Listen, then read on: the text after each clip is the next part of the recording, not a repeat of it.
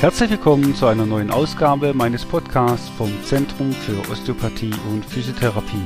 Mein Name ist Guido Brauer.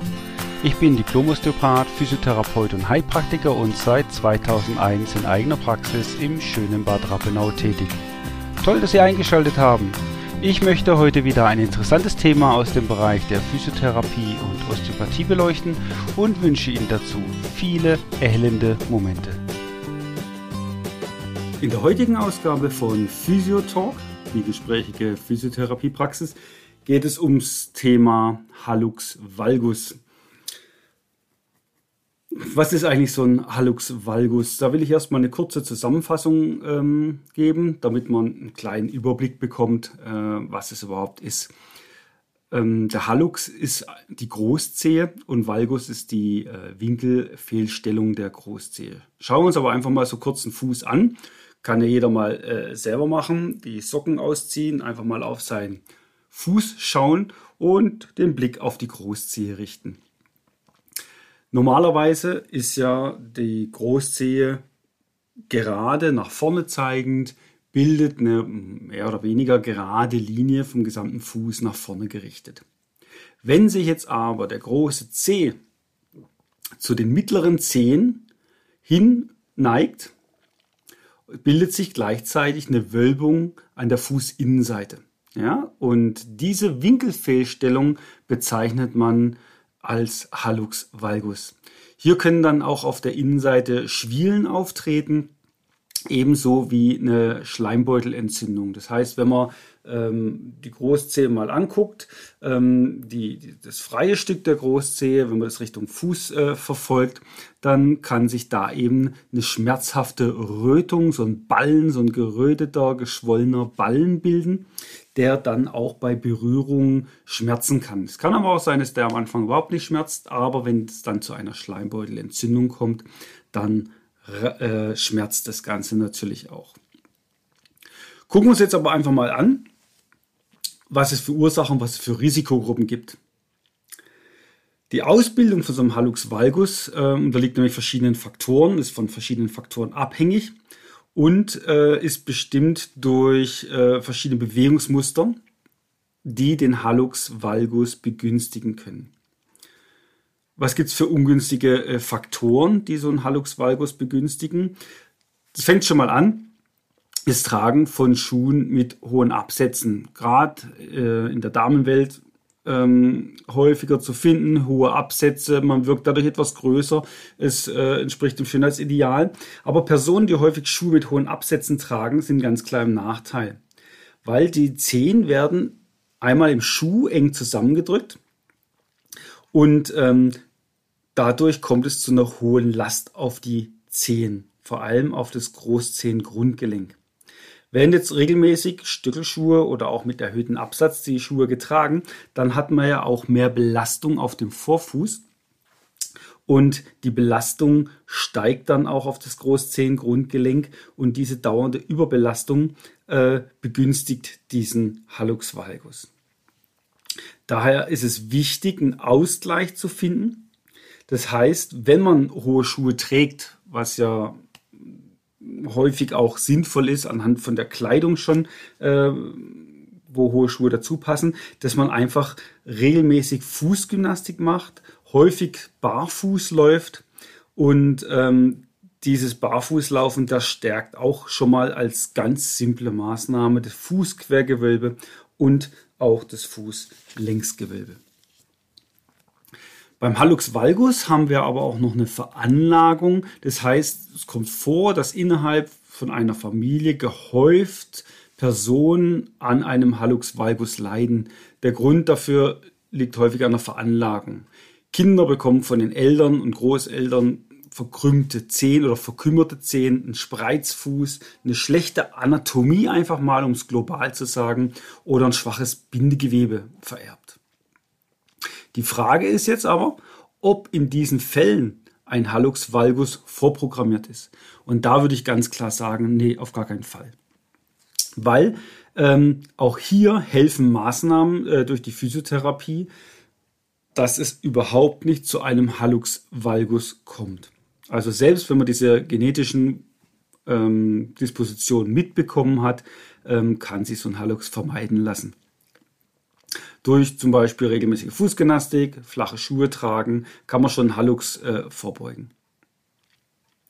Zudem muss man sagen, lassen sich stark ausgeprägte Fehlstellungen, die man vielleicht schon im Kinder- oder Jugendalter äh, feststellt, hervorragend ohne irgendwelchen operativen Eingriffe, also wir reden hier nicht von Operationen, lassen sich ohne Eingriffe schnell, natürlich und nachhaltig korrigieren durch physiotherapeutische Maßnahmen.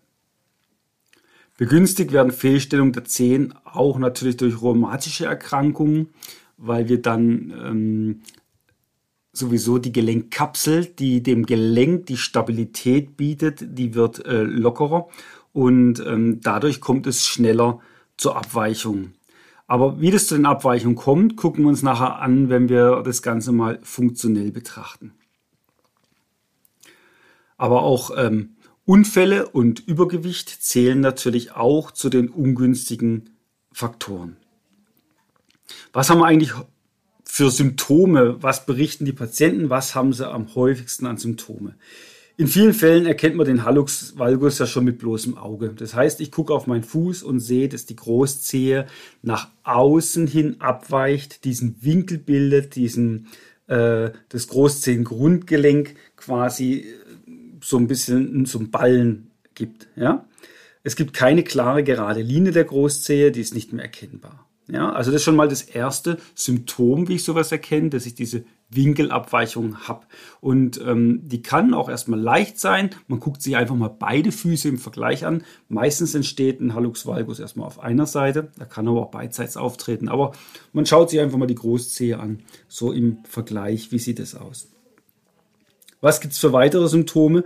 Eben diese gerötete, stark verdickte Haut auf Höhe des Köpfchens vom Großzehengrundgelenk, also auf der Innenseite vom Fuß, wenn ich die Innenseite folge, dort wo der Zeh beginnt, der Großzeh, da ist dieses Großzehengrundgelenk und da habe ich dann dieses verdickte Gewebe, so ein Knubbel. Ja, wird auch häufig als Frostballen oder auch Ballenzehe bezeichnet, ähm, die sich dann am Innenrand bildet.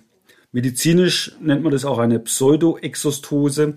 Ähm, es sieht aus, als wenn sich da mehr Knochen bildet, aber Pseudo, weil es nicht tatsächlich so ist, sondern es kommt, äh, das Bild ergibt sich durch diese Fehlstellung. Ein weiteres Symptom ist natürlich ein Druckgefühl und Schmerz im Vorfuß und am Innenrand des Fußes. Also es verursacht beim Patienten häufig Schmerzen. Ja? Schmerzen, ähm, die reichen von Schmerzen an der Fußinnenseite, können aber auch bis in den Vorfuß reinziehen. Je nachdem, wie stark ausgeprägt es ist, äh, kann es mehr oder weniger stark ausstrahlende Schmerzen haben.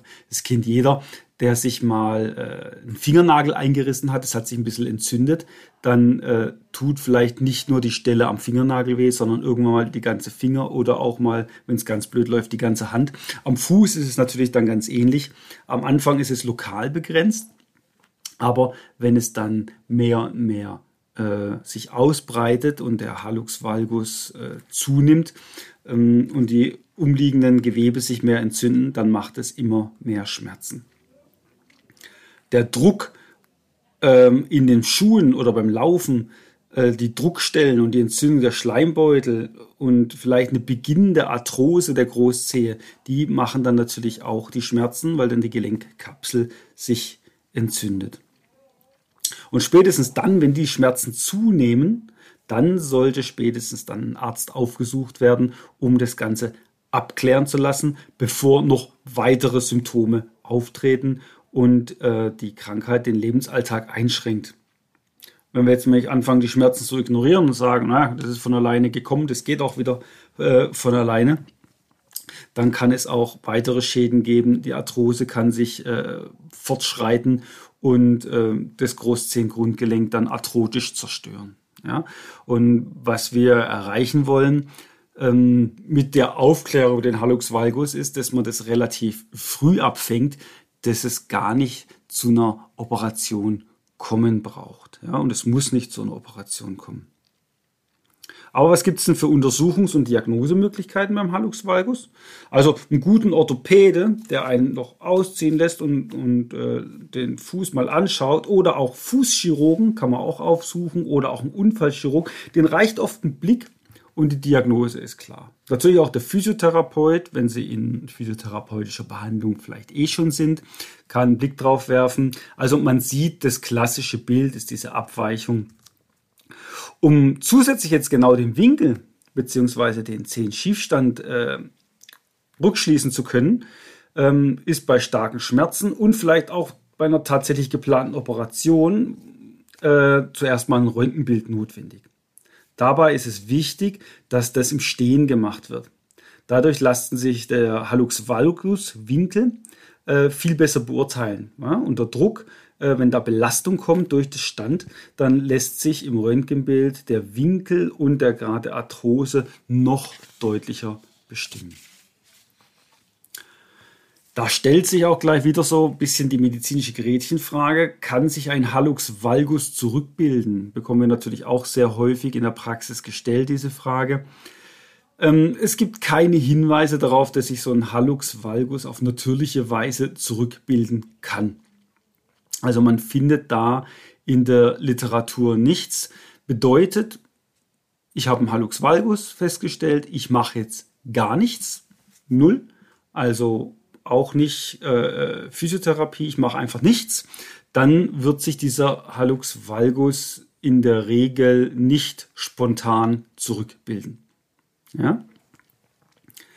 Und aus ärztlicher Sicht also nicht unbedingt aus funktioneller Sicht, aus ärztlicher Sicht helfen beim Hallux valgus je nach Schweregrad nur Operationen am Vorfuß. Was kann man aber jetzt eigentlich gegen Hallux valgus machen? Wichtig ist erstmal, so früh wie möglich die Therapie zu beginnen. Ja, umso früher Sie damit starten, umso schneller kriegen Sie Probleme los, um, umso schneller stoppen Sie den Prozess, damit sich der Hallux valgus erst gar nicht verschlechtert. Es handelt sich ja, wie gesagt, um eine Fehlstellung der großen Zehe. Die Fehlstellung kann das Gehen und Abrollen über die Fußsohle stark beeinträchtigen.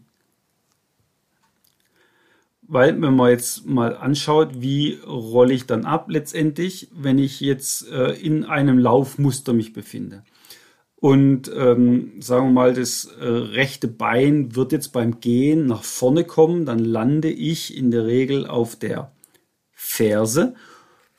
Dann rolle ich ab über die Kleinzehe und dann über die Großzehe, bis ich wieder in der Abdruckphase bin und quasi meinen Körper dadurch nach vorne bringe. Ja? Und in dieser Abdruckphase äh, gibt es natürlich viel Druck auf diese Zehe. Ja? Und wenn die jetzt eh schon fehlgestellt ist, dann macht das Gehen und eben das Abrollen über diese Großzehe äh, Schwierigkeiten, weil es einfach das Gehen beeinträchtigt. Oft genügen, um es jetzt mal kurz äh, global zusammenzufassen, folgende Maßnahmen. Physiotherapie, wie gesagt, was wir da im Einzelnen machen und gucken, kommen wir gleich noch zu. Es gibt eine Hallux-Valgus-Schiene und es gibt entsprechendes Schuhwerk, die die Beschwerden auch verbessern können. Und nur in Ausnahmefällen, will ich nochmal betonen, nur in Ausnahmefällen ist auch eine Operation tatsächlich nötig. Kommen wir aber doch mal zur funktionellen Sicht, wie wir als Physiotherapeuten ähm, das Ganze anschauen. Die erste Überlegung, finde ich, sollte immer sein, warum habe ich überhaupt einen Hallux valgus und mein Nachbar hat keinen, der vielleicht genauso alt ist. Es ist immer so eine Sache, ja, Abnutzungserscheinungen, das kommt im Alter häufiger, ne? aber wieso hat es denn der eine, der andere nicht? Also nur das Alter kann eigentlich nicht sein. Dafür will ich jetzt mal so einen kleinen gemeinsamen Versuch machen. Der, wer mitmachen will, der kann gerne mitmachen. Und zwar einfach mal Schuhe und Socken ausziehen damit wir natürlich dann auch sehen, was am Fuß passiert. Dann mal hinsetzen auf den Stuhl, bequem, so ein bisschen auf die äh, Stuhlvorderkante setzen, die Unterschenkel senkrecht im 90-Grad-Winkel hinstellen, also dass die senkrecht nach unten stehen, direkt unterhalb den Knien und ein bisschen Druck auf den Fuß bringen. Dann das Knie nach innen bewegen. Ja? ohne dass der Fuß die Position verlässt. Also der Fuß bleibt auf der Stelle stehen und das Knie bewege ich jetzt mal zu meiner Körpermitte hin. Und wenn ich jetzt auf meinen nackten Fuß schaue, dann sehe ich, dass die Großzehe, der Grundballen, mehr Druck bekommt. Und wenn ich genau hingucke, sehe ich, dass die Großzehe so ein bisschen ganz leicht nach außen gedrückt wird. Ja? Und das ist quasi, wenn die Beinachsen nicht stimmen. Ja? Wenn die Beinachsen nicht stimmen, dann haben wir mehr Belastung auf der großen Zehe. Jetzt, was sind eigentlich die Beinachsen? Ähm, wenn ich gerade stehe, dann sind meine Knie gestreckt. Dann heißt das Unterschenkel gegenüber Oberschenkel ist leicht verdreht. Wir nennen das verriegelt. Ja? Wir können dadurch ohne groß die Muskulatur des Oberschenkels zu nutzen stehen. Wir nennen es einen amuskulären Stand. In dem Moment, wo ich die Knie leicht beuge, entriegeln die Knie und die Muskulatur setzt ein. Jetzt sollte es immer so sein, dass die Kniescheibenmitte ein Lot fällt, also eine Gerade nach unten, und zwar auf die zweite Zehe. Wenn das so ist, dann bin ich in den richtigen Beinachsen. Wann, wann brauche ich das eigentlich? Und zwar, wenn ich zum Beispiel aufstehe, wenn ich jetzt quasi, so wie ich sitze, uns gerade hingesetzt haben, äh, aufstehe, dann und ich schaue auf mein Knie und schaue direkt senkrecht von meinem Knie, von meiner Kniescheibenmitte und fälle Lot äh, visuell auf die zweite Zehe, also die äh, neben der Großzehe und stehe auf und bringe Belastung drauf, sehe ich sehr häufig, dass das Knie bei dem Patienten nach innen abweicht und dann nach außen geht. Theoretisch ist es auch möglich, dass es nach außen abweicht und dann wieder nach innen geht, aber viel, viel häufiger sehen wir, dass es nach innen so in X-Beinstellung geht. Das gleiche haben wir auch, wenn die Leute in die Hocke gehen. Wenn sie in die Hocke gehen, ähm, dann gehen oftmals die Knie zusammen. Und wir kriegen viel mehr Druck auf äh, die Großzehengrundgelenke. Ja? weil Hüfte, Knie und Fuß immer in einem kinematischen Bewegungskomplex arbeiten. Was heißt das, kinematischer Bewegungskomplex? Hüfte, Knie und Fuß arbeiten immer zusammen. Das heißt, wenn ich wieder so gerade sitze, mein Unterschenkel ist 90 Grad und ich richte so mein Fußlängsgewölbe auf, habe ich immer eine leichte äh, Bewegung im Fuß natürlich, habe eine leichte Außendrehung im Unterschenkel und habe eine leichte Außendrehung in meinem Oberschenkel drin. Ja? Das heißt, der Physiotherapeut muss zunächst mal diese Gelenke einzeln prüfen. Gibt es jetzt zum Beispiel Bewegungsstörung der Hüfte oder im Knie, wirkt sich das automatisch negativ aus dem, auf den Fuß aus. Und da kommen wir schon wieder zurück, was ich gesagt habe, wieso hat es mein Nachbar nicht und ich habe einen Hallux valgus. Ja? Wenn ich mir mal überlege, wie oft ich an einem Tag alleine aufstehe, mich hinsetze, in die Knie gehe und wieder hochkomme, irgendwas aufhebt, wo ich mich auch in die Hocke begeben muss und dann wieder hochkomme, das sind einige, einige Male. Und wenn ich das jetzt mal hochrechne, wie oft es in einem Jahr ist und wie oft es in fünf Jahren ist, dann sind es zigtausend Fehlbelastungen, die auf dieses Großzehengrundgelenk einwirken. Und wenn ich jetzt eine falsche Statik in meinem Fuß habe, in meinem Bein habe, allein von den Beinachsen ausgehend, kann ich mir vorstellen, dass nach und nach diese Fehlbelastung Reaktion in meinem Großzehenbereich äh, auslöst. Ja? Das heißt, wir müssen als Physiotherapeuten die Beine und die Beinachsen in der Bewegung prüfen. Das geht also nicht nur, dass ich es angucke in Ruhe, statisch, wo keine Bewegung stattfindet, sondern ich muss es in Bewegung prüfen. Dafür lasse ich zum Beispiel mal den Patienten einfach in die Hocke gehen und gucke mir an, gehen jetzt tatsächlich die Knie nach innen oder bleiben sie in den korrekten Beinachsen. Ja? Also häufig zu beobachten sind X-Beinstellungen, äh, die Druck auf die Großzehenballen geben. Ja? Einfach mal selber hinsetzen und aufstehen auf dem Hocker, von oben auf die Kniescheibenmitte schauen oder einfach auf die Kniemitte, wenn ich jetzt nicht genau weiß, wo die Kniescheibe ist, auf die Kniemitte und die Kniemitte muss ein Lot fällen auf die zweite Zehe. Und da finden wir häufig in der Dynamik X-Bein-Position. Was muss weiter geguckt werden? Die Muskelspannung und die Bindegewebsspannung muss natürlich geprüft werden von den äh, Physiotherapeuten entsprechend. Und hier sollten alle Spannungen beseitigt werden, die einen Hallux valgus begünstigen. Ja?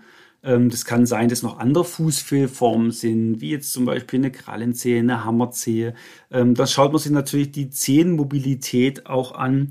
Äh, Gibt es Verkürzung in der Muskulatur? Gibt es Spannung im Bindegewebe? Ähm, auch wenn der Zeh schon recht weit, der Großzeh, weit nach äh, außen gegangen ist, finden wir häufig auch äh, auf der Innenseite der Großzehe Verkürzung der Muskulatur, weil es zieht ja dann nach innen, Überdehnung auf der, äh, auf der innenliegenden Seite und mehr Spannung im Bindegewebe. Was macht dann der Physiotherapeut entsprechend? Ähm, zählen wir es mal auf. Er macht Beinachsentraining statisch. Das heißt, ich muss ja erstmal dem Patienten zeigen, wie die Beinachsen eigentlich sind. Dafür stelle ich den einfach mal hin, lassen die Knie leicht anbeugen und erkläre ihm die Beinachsen und später aber auch dynamisch, weil Laufen, Springen, das sind ja unbewusste Vorgänge, die müssen nachher wieder ähm, richtig abgespeichert werden. Dafür brauche ich ein dynamisches Training, also ein Training in der Bewegung aber auch Mobilisation der Großzehe. Man kann sich vorstellen, die Großzehe äh, der Ballen äh, ist dick, ist geschwollen, ähm, man bewegt nicht mehr so viel, man läuft dann auch nicht mehr so viel. Ähm, dadurch äh, verkürzen sich die Muskeln, aber auch die Gelenkkapsel durch die Entzündung äh, verkürzen sich, verkleben sich. Das heißt, ich muss die Großzehengelenke, das Großzehengrundgelenk mobilisieren, aber auch den ganzen Fuß mobilisieren, die ganzen Gelenkanteile. Dann alle faszialen muskulären Fehlspannungen am Fuß müssen gelöst werden. Dann zeigen wir natürlich auch Eigenübungen zur Fußstabilisation. Wir haben ja gesagt, äh, wenn man zum Beispiel einen Senkspreizfuß von hat, dann muss man auch hier die Aufrichtung trainieren, die Muskulatur trainieren. Wir zeigen ein, äh, Eigenübungen zum Einüben der Beinachsen und zur Verbesserung der koordinativen Fähigkeit. Ja? Ergänzend dazu können dann Maßnahmen kommen wie Ultraschalltherapie, das haben wir mal erklärt in den äh, Nebenanwendungen äh, in einem anderen Podcast. Ultraschalltherapie löst in der Tiefe Verklebung, Spannungen im Gewebe und führt zur Gewebelockerung. Also eine ganze Menge, was man eigentlich physiotherapeutisch machen kann, wo aber leider kaum einer weiß und wenn man häufig mit Orthopäden spricht, dann wird man halt die Information bekommen, ja, kann man operieren oder man kriegt so eine Schiene. Da sind wir schon bei der nächsten Frage, die dann natürlich auch häufig in der Praxis gestellt werden. Äh, was bringt eigentlich so eine Hallux-Valgus-Schiene? Also die Hallux-Valgus-Schiene, die wird ja an der Großzehe angelegt und drückt dabei die Großzehe mittels mechanischen Zug zur Fußinnenseite und sorgt gleichzeitig für einen besseren Abstand zu den äh, kleineren Zehen, die neben der Großzehe liegen.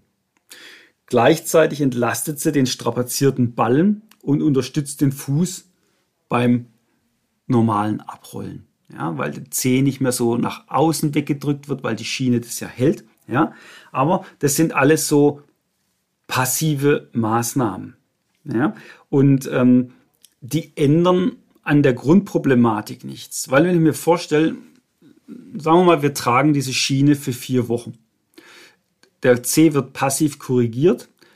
Im günstigsten Fall beruhigt sich tatsächlich das Grundgelenk, Entzündung dort, es tut dann nicht mehr so weh.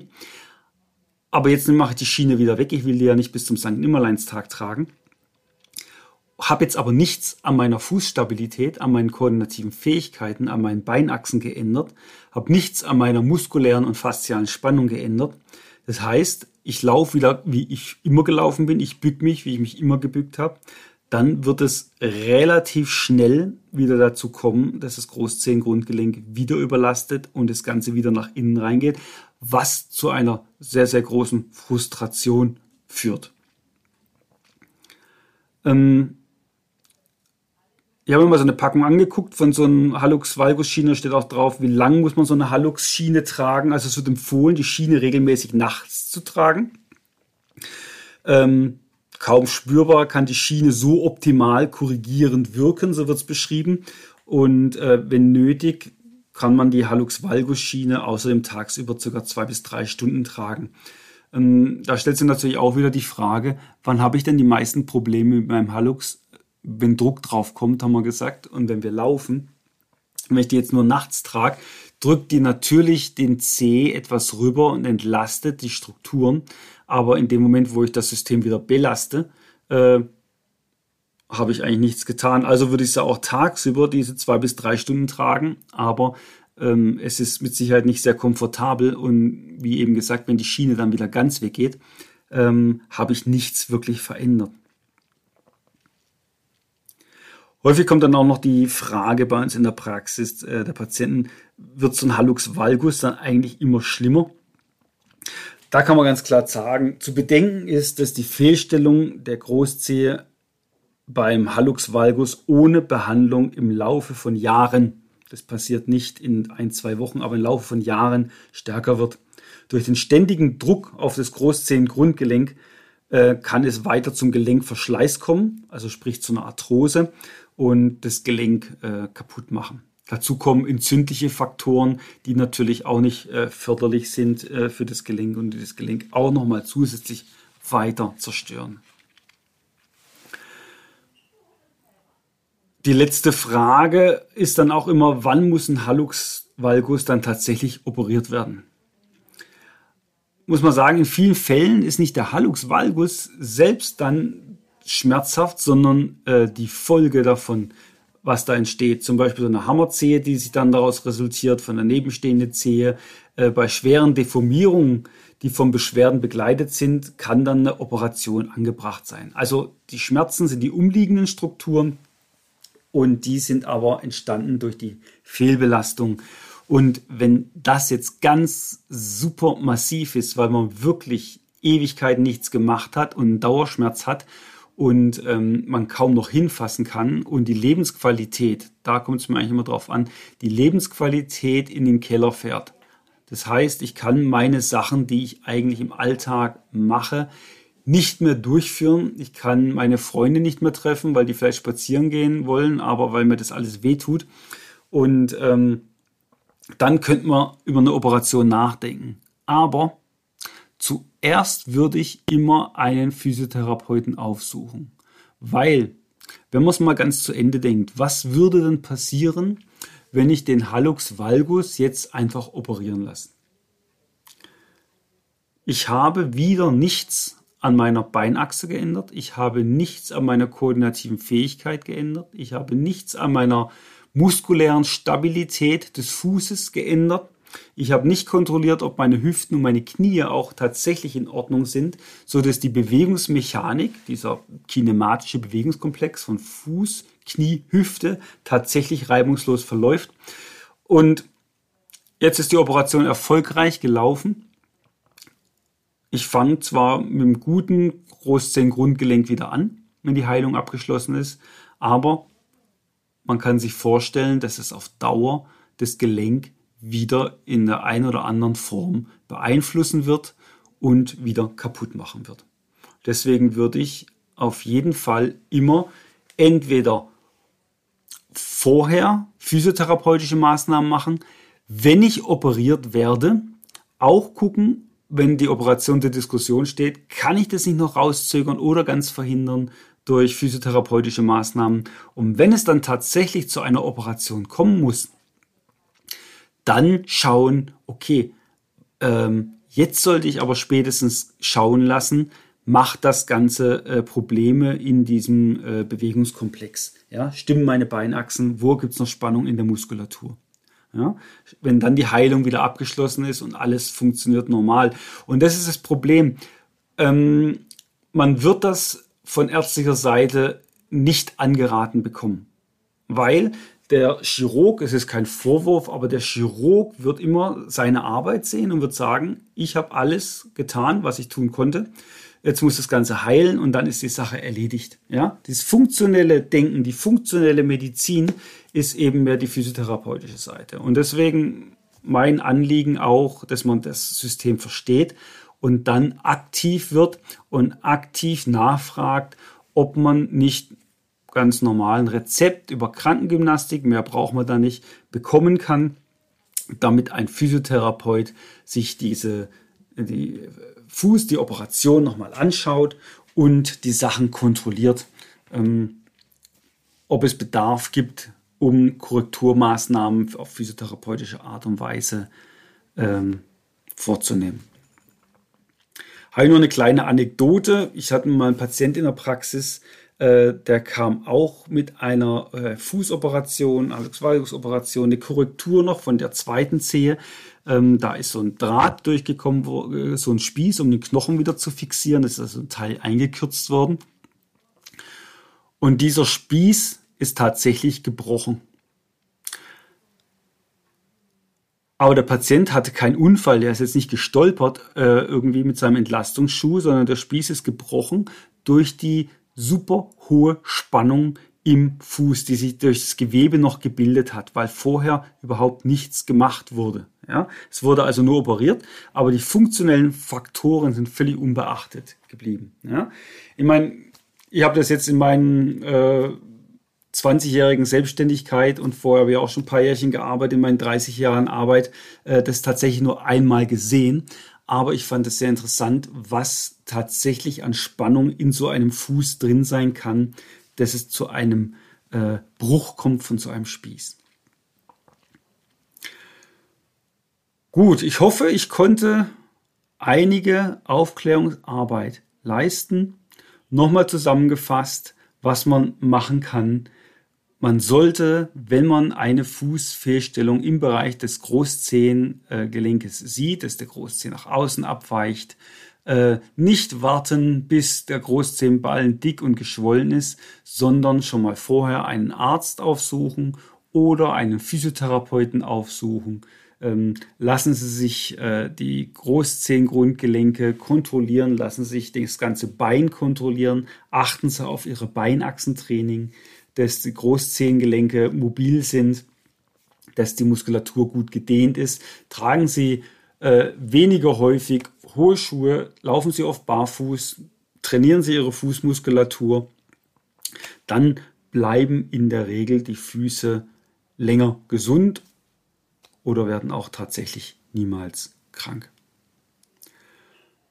Noch ein Hinweis in eigener Sache, besuchen Sie uns auch gern auf unserer Website www.brauer-osteopathie.de.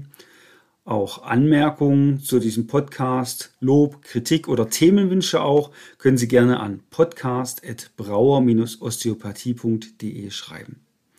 Ich wünsche jetzt allen gesunde Füße, bleiben Sie gesund und ich freue mich schon auf unseren nächsten Podcast.